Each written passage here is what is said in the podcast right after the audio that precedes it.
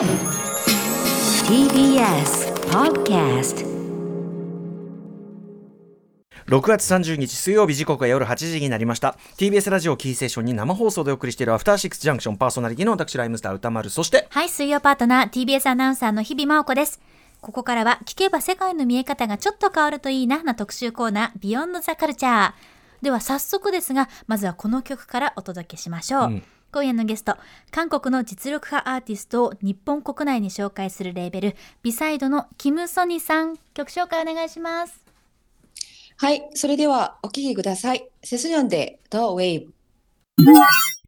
はい、えー、今お聴きいただいているのはセソニョンでザ・ウェイブという曲ですはいあのキムソギさんはい。めっちゃかっこいいあのーなんか70年代レアグルーブ的なねファンクでありながらこのサビはすごいふわーっと気持ちよくなってすごいかっこいい、はい。これどういう曲どういうグループでどういう曲なんですか？いや、本当におっしゃった通り、ギターのグルーヴが本当に気持ちいい曲で、うん。この曲は韓国の今のインディーシーンを代表するバンド、セソニョンの曲で、えっ、と、セソニョンというバンドは2016年結成したスリーピースバンドでして、スリーピース。えっと、はい、ファン・ソユンという本当にもうカリスマ的な存在のフロントマンの女性一人と男性二人、それで3人組バンドですね。で、先ほどかけた、あの、うん。ザ・ウェイブという曲は、まあ、彼らがデビューした翌年の2017年にリリースされた、うん。えっと、初の EP の、えっと、ヨルムギという、まあ、夏の羽ですかね、うん。英語でサマープルミーズっていう曲、あの、アルバムからの一曲でして、はいえーまあ、あの韓国のインディレベルから、まあ、発売されたんですけど、うん。まあ、最近あのメディアでの露出もすごく増えていて、うん。今はもうまさにあのインディとかメタとか警戒なく、うん。もう韓国を対応する、えっとバンドと言えるぐらい、うん。えっと成長してまして、へー。2018年は、うん。えっと韓国のグラミー賞という韓国大賞音楽賞で、うんえっとルキー・オブ・ザ・イヤーという新賞も受賞したりとか、うんうん。そうですね、うん。その年の新人賞も受賞して、うん。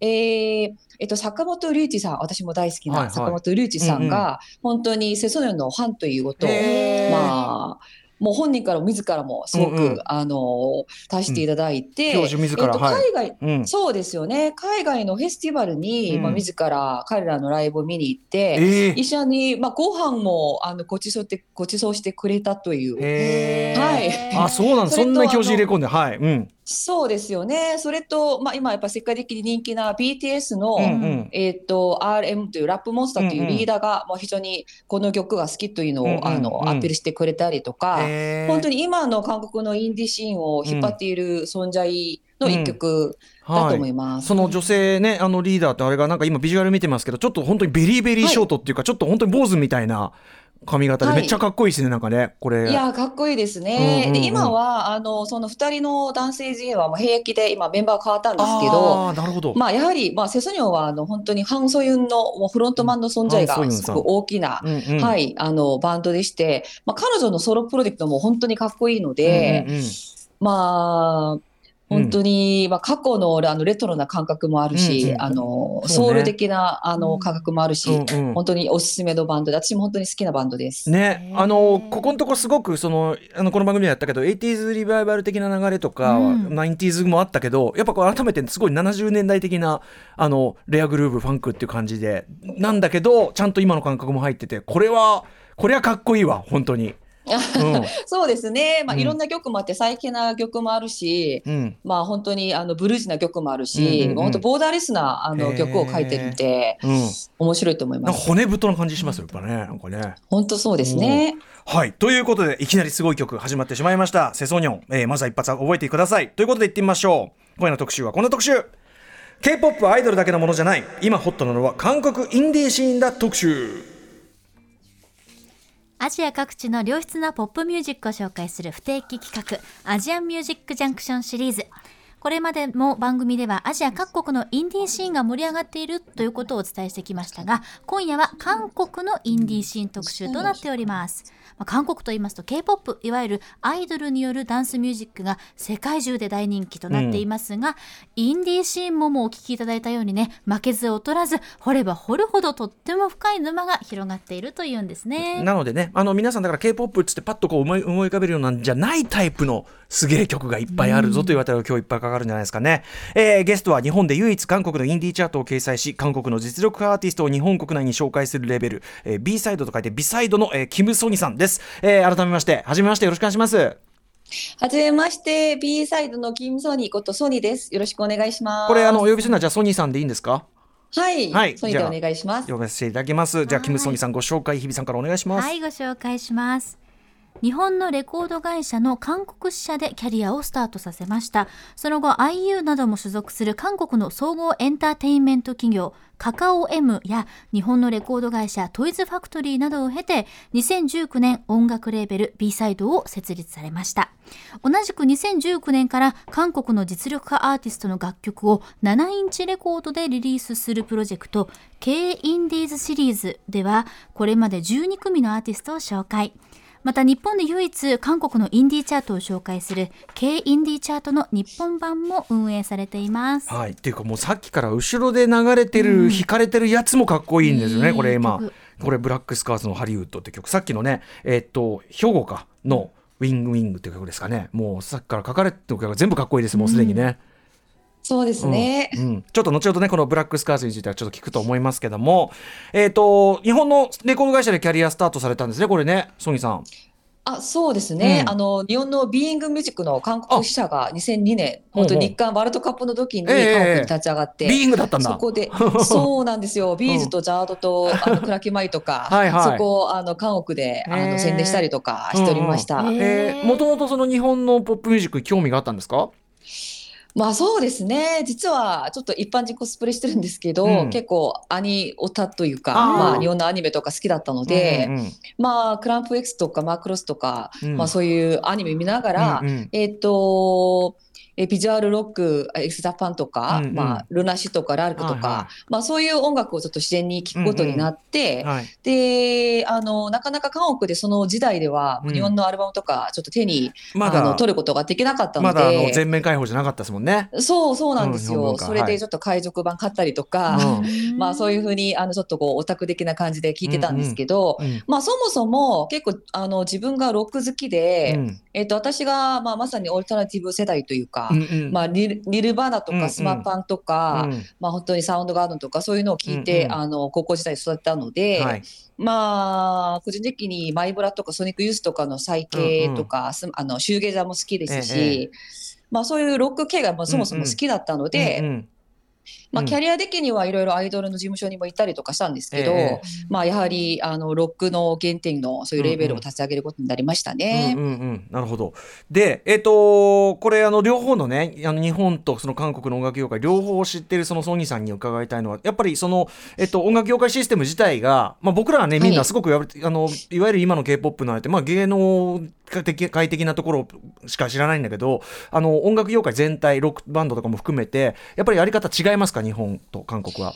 まあそうですね、そもそも、まあ、日本はあの事務所があって、レーベルがあって、まだレコード会社が流通システムがあって、うんうん、それで全部セグメントされてるような気がするんですけど、うんうん、まあ、韓国はそもそもマーケットが小さかったっていうのもあるし、もっと効率よくオールインワンシステムというか、事務所と、まあ、あの音楽を作るレーベル機能が大体一緒になってるんですね。うんうん、で、まあ、流通システムは大体、まあ、レコード会社が別にあるんですけど、うんうん、音楽を作る作業、A&R 的なところとか、そのレーベル機能は、まあ、事務所がマネジメントとして一緒にまとめてやってるので、ある意味、今の時代、まあ、すごくオーリーなシステムの方が、むしろ効率がいいという流れにもなってきたんじゃないかなと。よくね、その事務所の意向とレコード会社ながうまくね、ちゃんと連携してなかったりとかありますしね。あそうねそうなんですよ、うん、特になんかアーティストの意向とかを、まあまあ、事務所を通ってまだレーベルと話さなきゃならないので、うんうん、そこのレイヤーがやっぱりたくさんあるんですけど、うんうん、まあ、特に日本はそこのレイヤーがこうちゃんと真面目にあって、うん、まあ、それを全部確認取るのにちょっと時間がかかったりとか、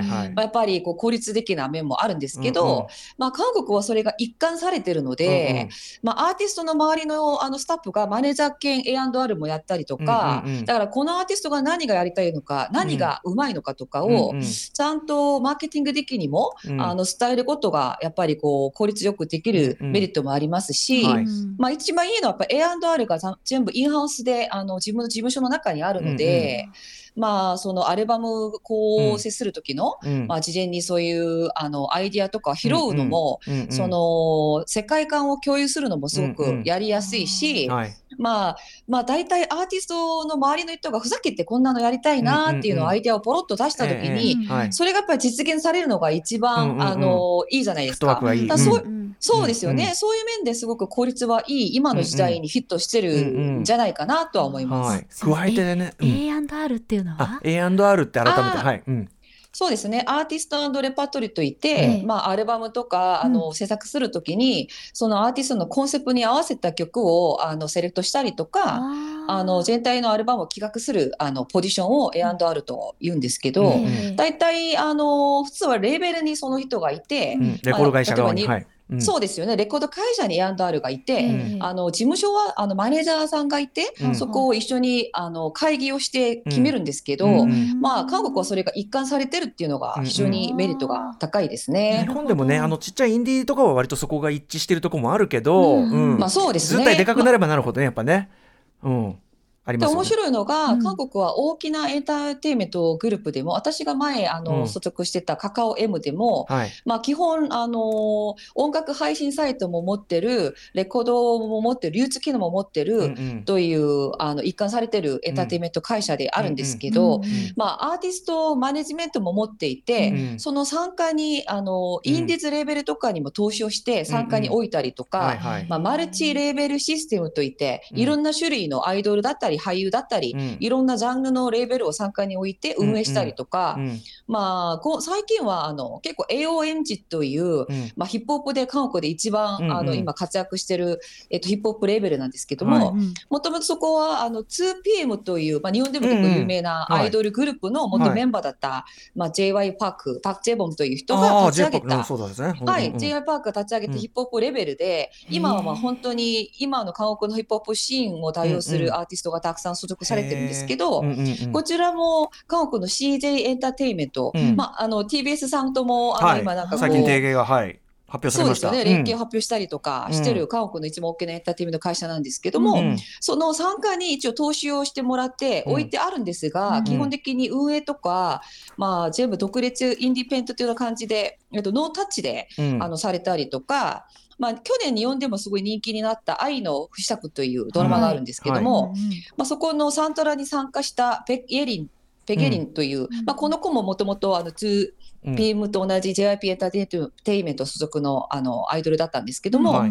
まあ、彼女も今独立して、うん。ブルーバイネルっていう自分のあのアーティストの,、うん。あのレーベルを立ち上げたりとか、うんまあ、そういう傾向がよくありますね。なるほど。しかもねそれあのソニーさんやっぱその配給っていう面もね、もう今配給ってそんな、だってその要するに曲がすぐ配信で出せちゃうわけだから昔と違って配給も持ってないとダメとかないからそうなんですよ、ね。おっしゃる通りで、うん。まあ、チューンコアとかアーティストがもう直接配給ができる時代になってきたので、うんまあ、まさにその本当にコンテンツホルダーというか、うんうん。音楽を作る側の方が、まあ、すごく重要になってきましたそうですよね。だからさっきおっしゃったような割とこうタイトに一体化ちゃんとしている体制の方が機能的っていうか効率いいですよねやっぱね。そうですね、うんうん。なるほどなるほど。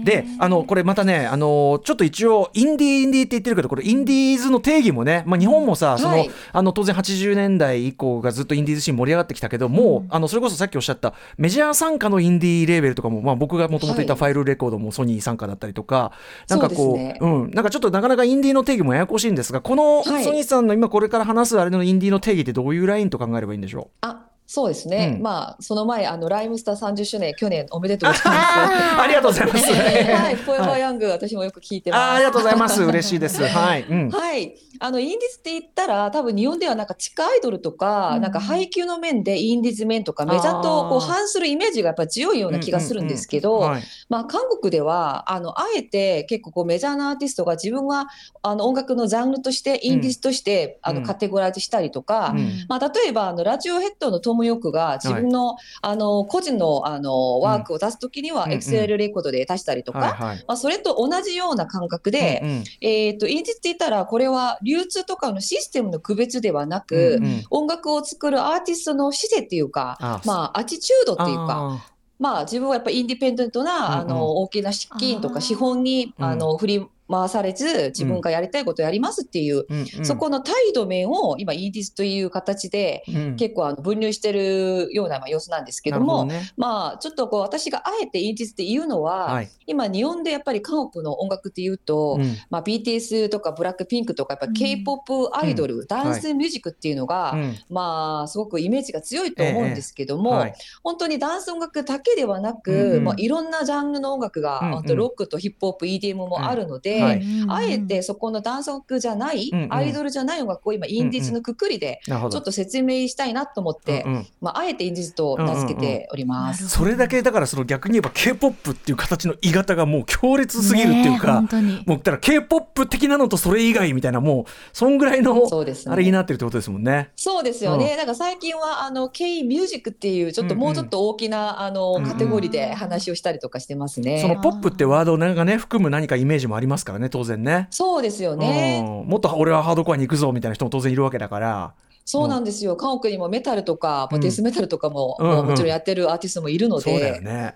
いやということでちょっとこの韓国音楽の韓国ポップミュージック界のよりこう多様な面というのを今日はね、はい、ソニーさんに伺っていきたいと思いますんでよろしくお願いします。よろしくお願いします。ということでこの後実際に曲を聴きながらご紹介いただきましょう。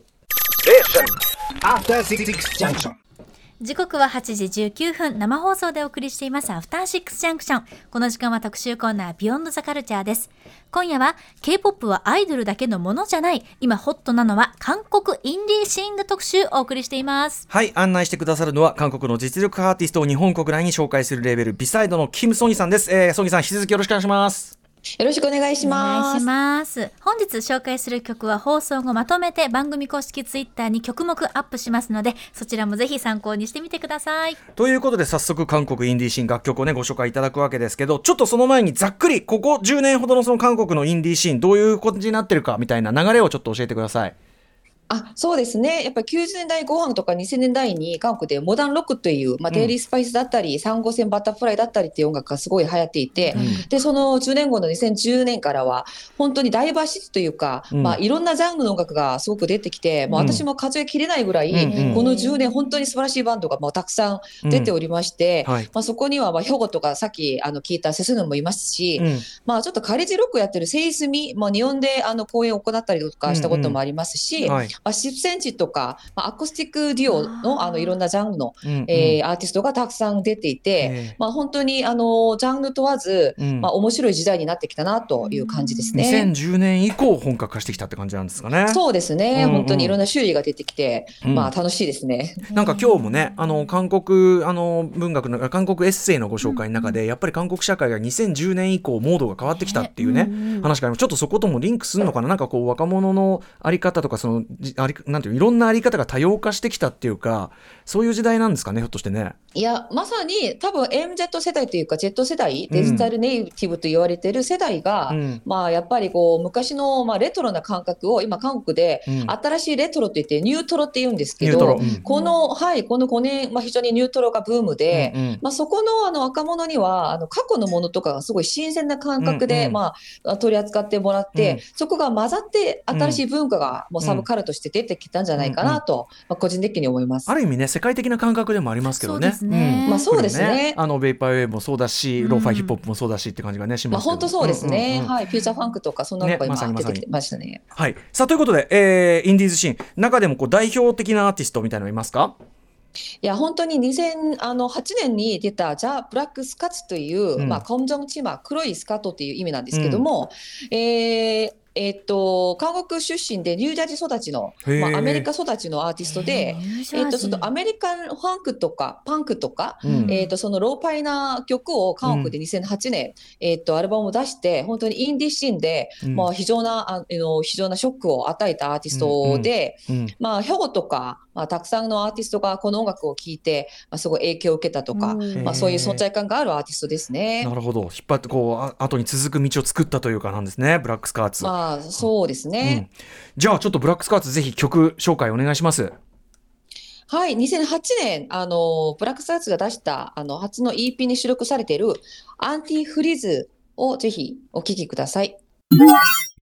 ということでお聞きいただいているのは、はい。ザ・ええ。ブラックスカーツのアンティフリーズですね。2008年の曲です。ということでブラックスね。はい。いやあのすごいめっちゃ垢抜けてるっていうか、うん。サウンドねあの歌ってるのはあの韓国語だけどもうなんかすごい世界的なインディーロックシーンにすごいフィットする普通にね。そうですね。感じよまるで本当に、あの、2008年に出したと、まあ、うん。思えないぐらい、本当いインディロックとしてうん。かっこいい曲完成度ですね。高い。全然今聞いてもいけてます12ね年も前の曲そう、なんですもんうんうんうね。ん。いきなり結構だからすごい垢抜けたのがボンって完成形がバンって出ちゃった感じなんですかね。やっぱアメリカからあの来たっていうのが、そういうアメリカン感覚のあのうんうん。新しさがすごい新鮮な衝撃を与えたと思います。うん。でもなんかあの歌そのものはすごくストレートに韓国語で歌っててなんかそうですね。そこがすごいこう新鮮なバランスですこうやって今聞くと。そう。で、彼が書いた歌詞とかが、やっぱりこう、アメリカ人が書いたような韓国語で、ちょっとこう、文法とかが若干おかしいところがあるんですけど、それがまあ逆に新鮮というか、そうなんだ。そんぐらいの感じなんだ。ちょっと。そうなんですよ。そういうストレートな表現とかがすごく気持ちよくって。そうなんだ。面白いね。そうかその感覚もねちょっとそれも味わいたいわ歌詞の。うんのそうですね。うんうん。へえで、えっ、と、まあ、ザズ・ブラックスカーツ登場を受けて、まあ、いろんな人が出てきてということで、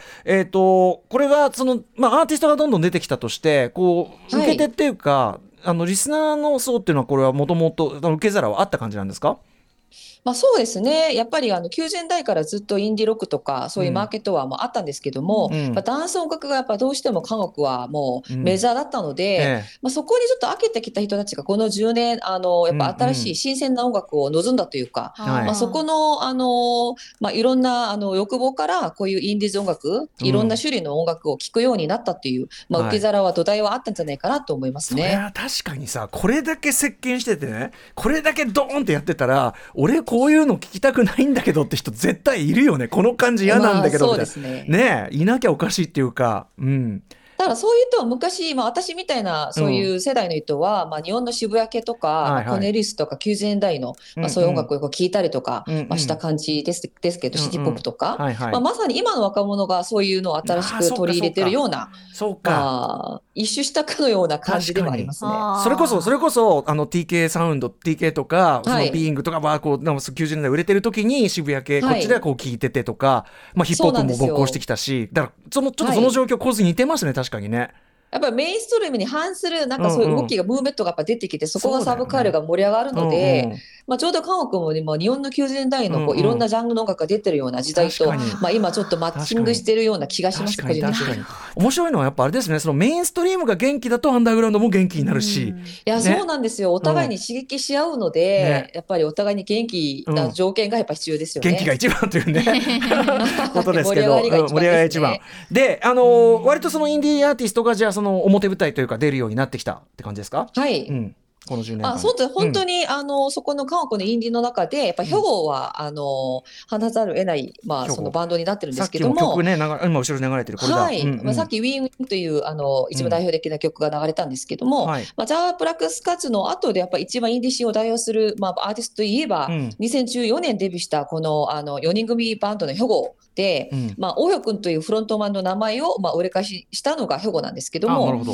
まあ、本で出身の本当に本で美大出身のこうアーティスチックなあのあの大代君をメインとしたーうん。えーっと、すごい新鮮な、こう、ブルージな楽曲ながらも、ちゃんと、あの、インディーロックなあのうんサウンドを持ってるこの曲で、うん。まあ、すごく2014年からもう人気が上がってきて、はい、で、特に韓国のバラエティ番組に、うん。えっと、ジャンギアと顔立ち、多分長谷川さんご出演したと お聞きしたんですけども、うんうんうん。あの、そのジャンギアと顔立ちと同じ事務所で、うんうん。えっと、兵庫も一緒にそのバラエティ番組に出演したのがきっかけで、うん。まあひまあ、非常にメディアの露出が高くなって、はいまあ、一気にあの大衆的にあの本当に受け入れられやすくなったかなと、まあその後ドラマのいろんなサウンドラにも参加したりとうか、んうんうんまあ、今は世界でも、ね、すごい人気が出てきて、うん。あのワールドツアーとかもあの行うぐらいの、うんうん。まあ、すごいグローバルなバンドになってきましたね。やっぱりドラマのねサウンドトラックに参加すると一気にそれはもうあの触れる人増えますもんねやっぱね。いやそうですよね。インディーズ音楽を聴いたことがない一般の人にやっぱ届けられやすいかなとは思いますね。あとそのバラエティ番組で受けたってことはやっぱキャラクターもいいってことなんですか？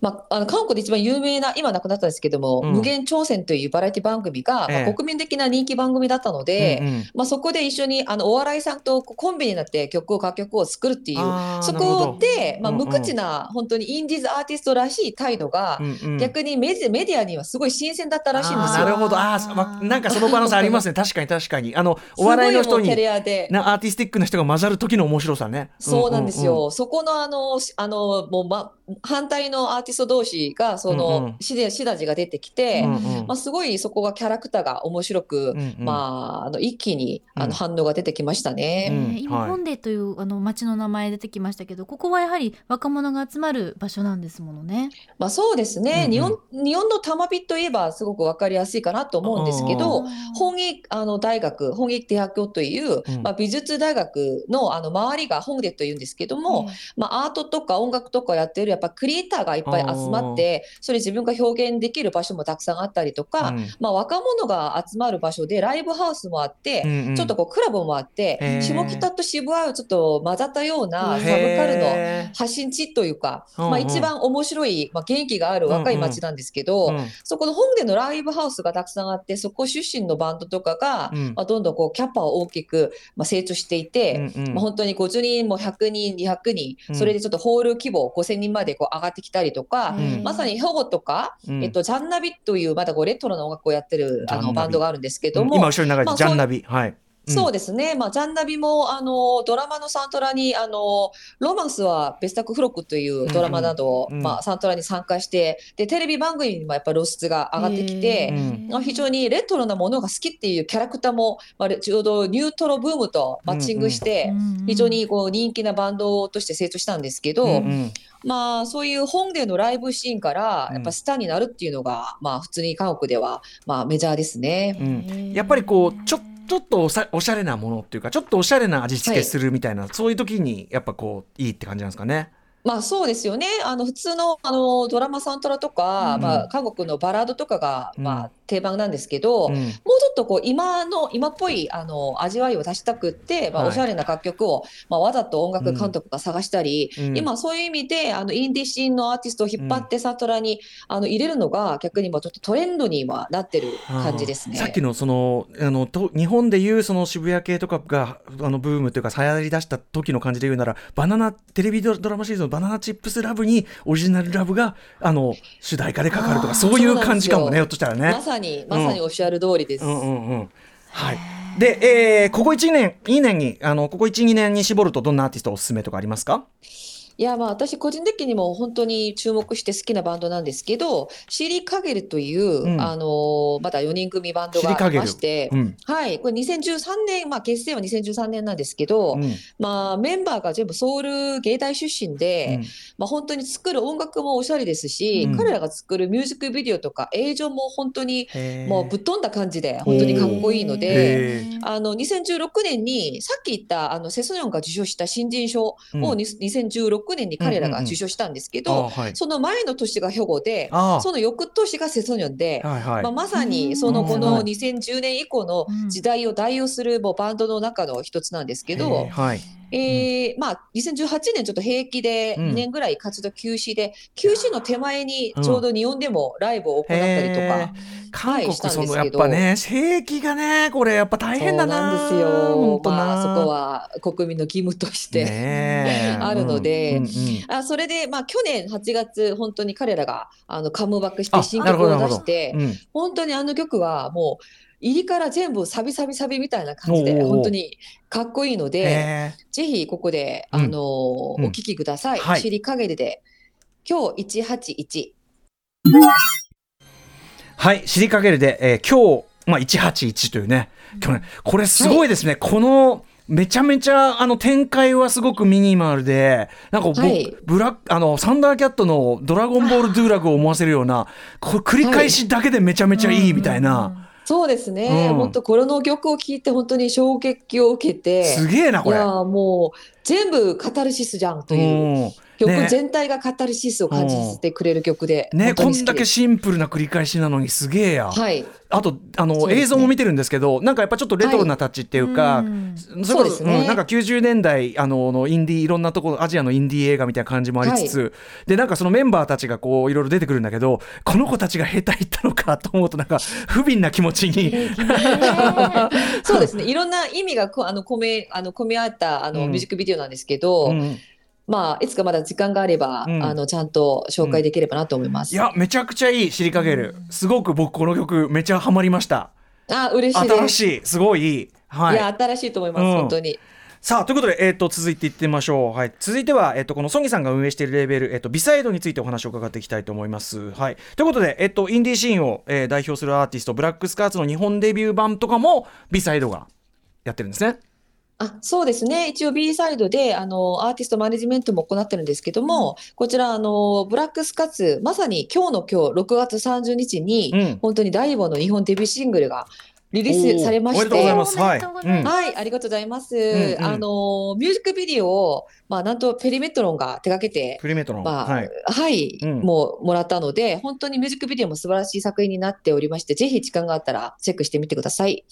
えっと、この、はい、エブリシング、ジャパニーズバージョン、このエブリシングっていう曲は2017年、うんえっと、あの発売された曲で、うんやっぱアーティストが一番愛するあの代表的な曲うん。でありまして、うんはい。やっぱこう日本デビューシングルの時に、まあ、この曲をやっぱりぜひあの届けたいということでアーティストを自らうん日本語で訳して、へーあのレコーディングも終えて、あ、そう。まあ、非常に、はい、発音もあの日本語の発音、まあ、大変苦労しながら録音してくれて、うんうんまあ、まだこう日本語で訳された曲も,、うんもう非常にいいあの感じを出してるので、うんまあ、これも曲自体はすごいシンプルなんですけど、えまあ、 dream pop というかうんシューゲイザーっぽいあの楽曲でサウンドが本当に、えうん。まあ、ドリーミーでかっこいいんですね。はい。で特にここは歌詞に注目していただきたいんですけど、うんうんうんまあ、エブリシングっていうのは、まあ、愛がすべてだっていう意味でエブリシングで、うん。まあ、あの僕のすべて、君は夏、君は夢、君、まあ、僕のすべてという、うん本当にある意味すごいロマンチックなうん。歌詞が本当にもうかっこいいので、はい。このペリメトロンさんがあの手掛けた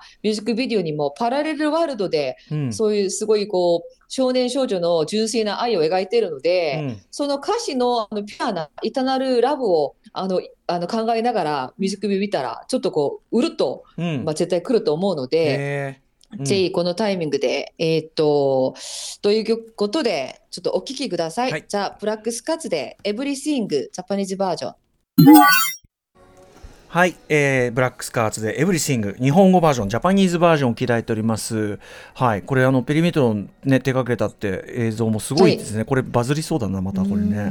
あ、本当ですか？う。ん。ありがとうございます。なんかでもその日本のそれまああのねキングヌーの常田さんとこうなんかなんていうのそういう才能とこうリンクするみたいのもすごく嬉しいことですね、なんかね。いや、本当そうですね。本当にうん。常田大樹さんのそのペリメトロの中のマーゴチームが作ってくれたんですけど、もともとニューヨークで活動するときに、この曲をもうすでに、まあ、好きで聴いていたっていうことで、あまあ、お互いにすごい、まあ、あの、喜んでうんうん。日韓コラボができたのーで、ねえ。本当に意味がある作品になったと思います。うん、あとなんか日本語で歌うとそのなんか優しみがすごくいいですね。なんかね染みますねいや、そうなんですよ。もううん。むしろもっと優しい感じで、爽やかな感じで。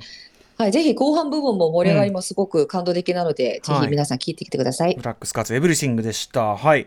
えーで、えっと、これ、ビサイド、ビサイドは、えっと、韓国の ED チャートを日本に紹介するというあれで、えっと、韓国のインディアーティストを7インチで紹介する、うんえっと、K インディーズシリーズというの、えっと、HMV レコードとの、えっと、共同企画をやってらっしゃるということなんですけど、はい。これなぜはい、この企画、まず7インチでずっと出すとか、いろいろこだわりがあると思うんですが。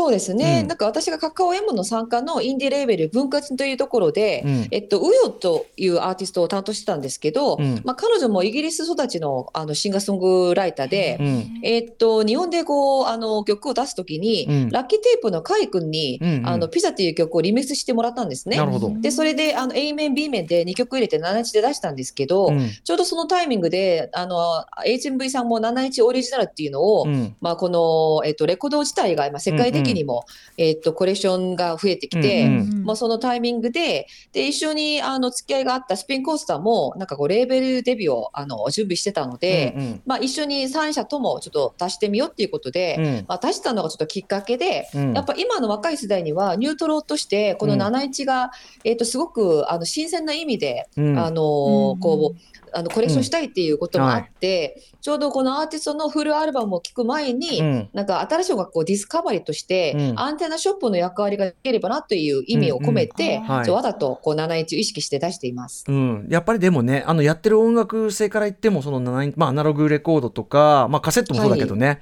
なんかあ合いますもんねやっぱねあとね音楽像ともね。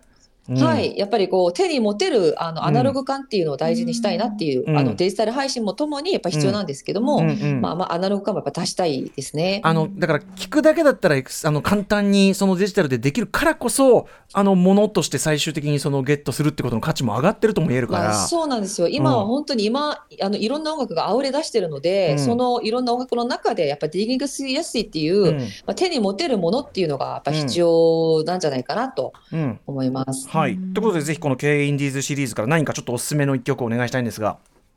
あそうですね、あのケインディーズシリーズで7月28日にボリューム5が出るんですけど、その中から1曲、フロムというアーティストで2012年にデビューして、うん。えーっと2年連続、あのファーストアルバムとセカンドアルバム2年連続、韓国大衆、さっき言った、うん。あの音楽賞にもノミネートされたアーティストで、えーっとグラストンベリーにも出演したことがあるんですね。うんで、そこの、あのアルバムから、えーっと、フロムで Hold Me Like It's Forever。はい、フロムで Hold Me Like It's Forever お聞きいただいております。いや、もうなんか、なやっぱなんか世界的になんかもう本当に、なんていうの？本当にシンクロしてるっていうか、うんなんかそうですね並べて聞いて遜色ない感じっつうか、本当に。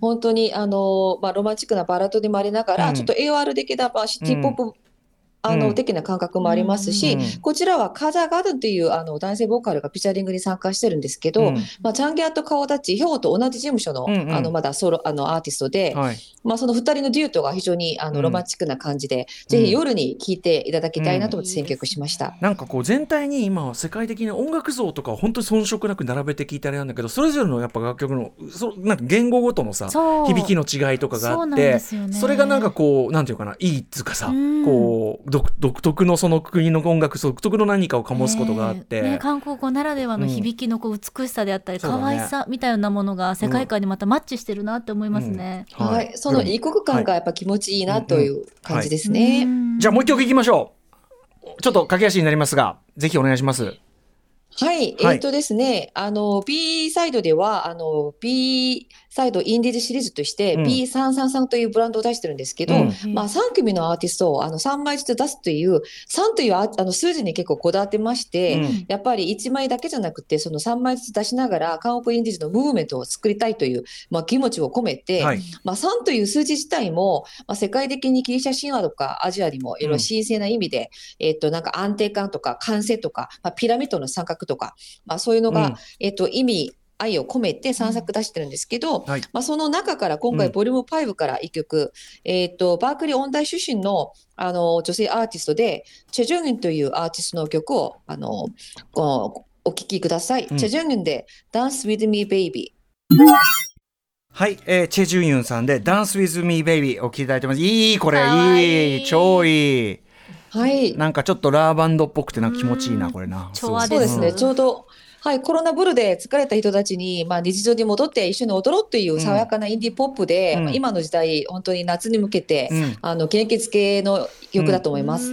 今日ねちょっとあの韓国インディーシーにすごく駆け足であの歴史から何からいろいろご紹介いただきましたけどこんな感じでいいアーティストもっとだからゴリゴリ怖い怖い怖い感じの人もいるわけでしょなんかもう本当ですね、もっと、あのハードなことも今後機会があれば紹介、ね。あのしたいと思いますので、ぜひぜひちょっといろんなタイプご紹介。はい。短いですね。とんでもないです。い、やいや、これは、あの、はい今日は、あの、初めましてな第ええ。1回ということで、よろしくお願いします。はい。うん。ははい。い。ということで、えっと、あっという間にあの、これ曲目リストはね、あの、はい。放送でツイッターにアップしておきますので、こちらチェックしてください。え、ソニーさん、お知らせ事などお願いします。はい、えっと、本日6月30日、ザ・ブラックスカッチの日本デビューシングル、エブリシング・ジャパニーズバージョンがデジタルリリースされました。それと B サイドケンディズシリーズ B333、ボリューム5が7月28日発売です。H&B レコードショップとオンラインで予約受付です。えっと、他のレコードショップでも取り扱いしておりますので、ぜひチェックしてみてください。はいということであのあの先ほども言いましたけどソニーさんまたあの今後ともあの本当に広がっているこういう世界をいろいろご紹介いただければ嬉しいです。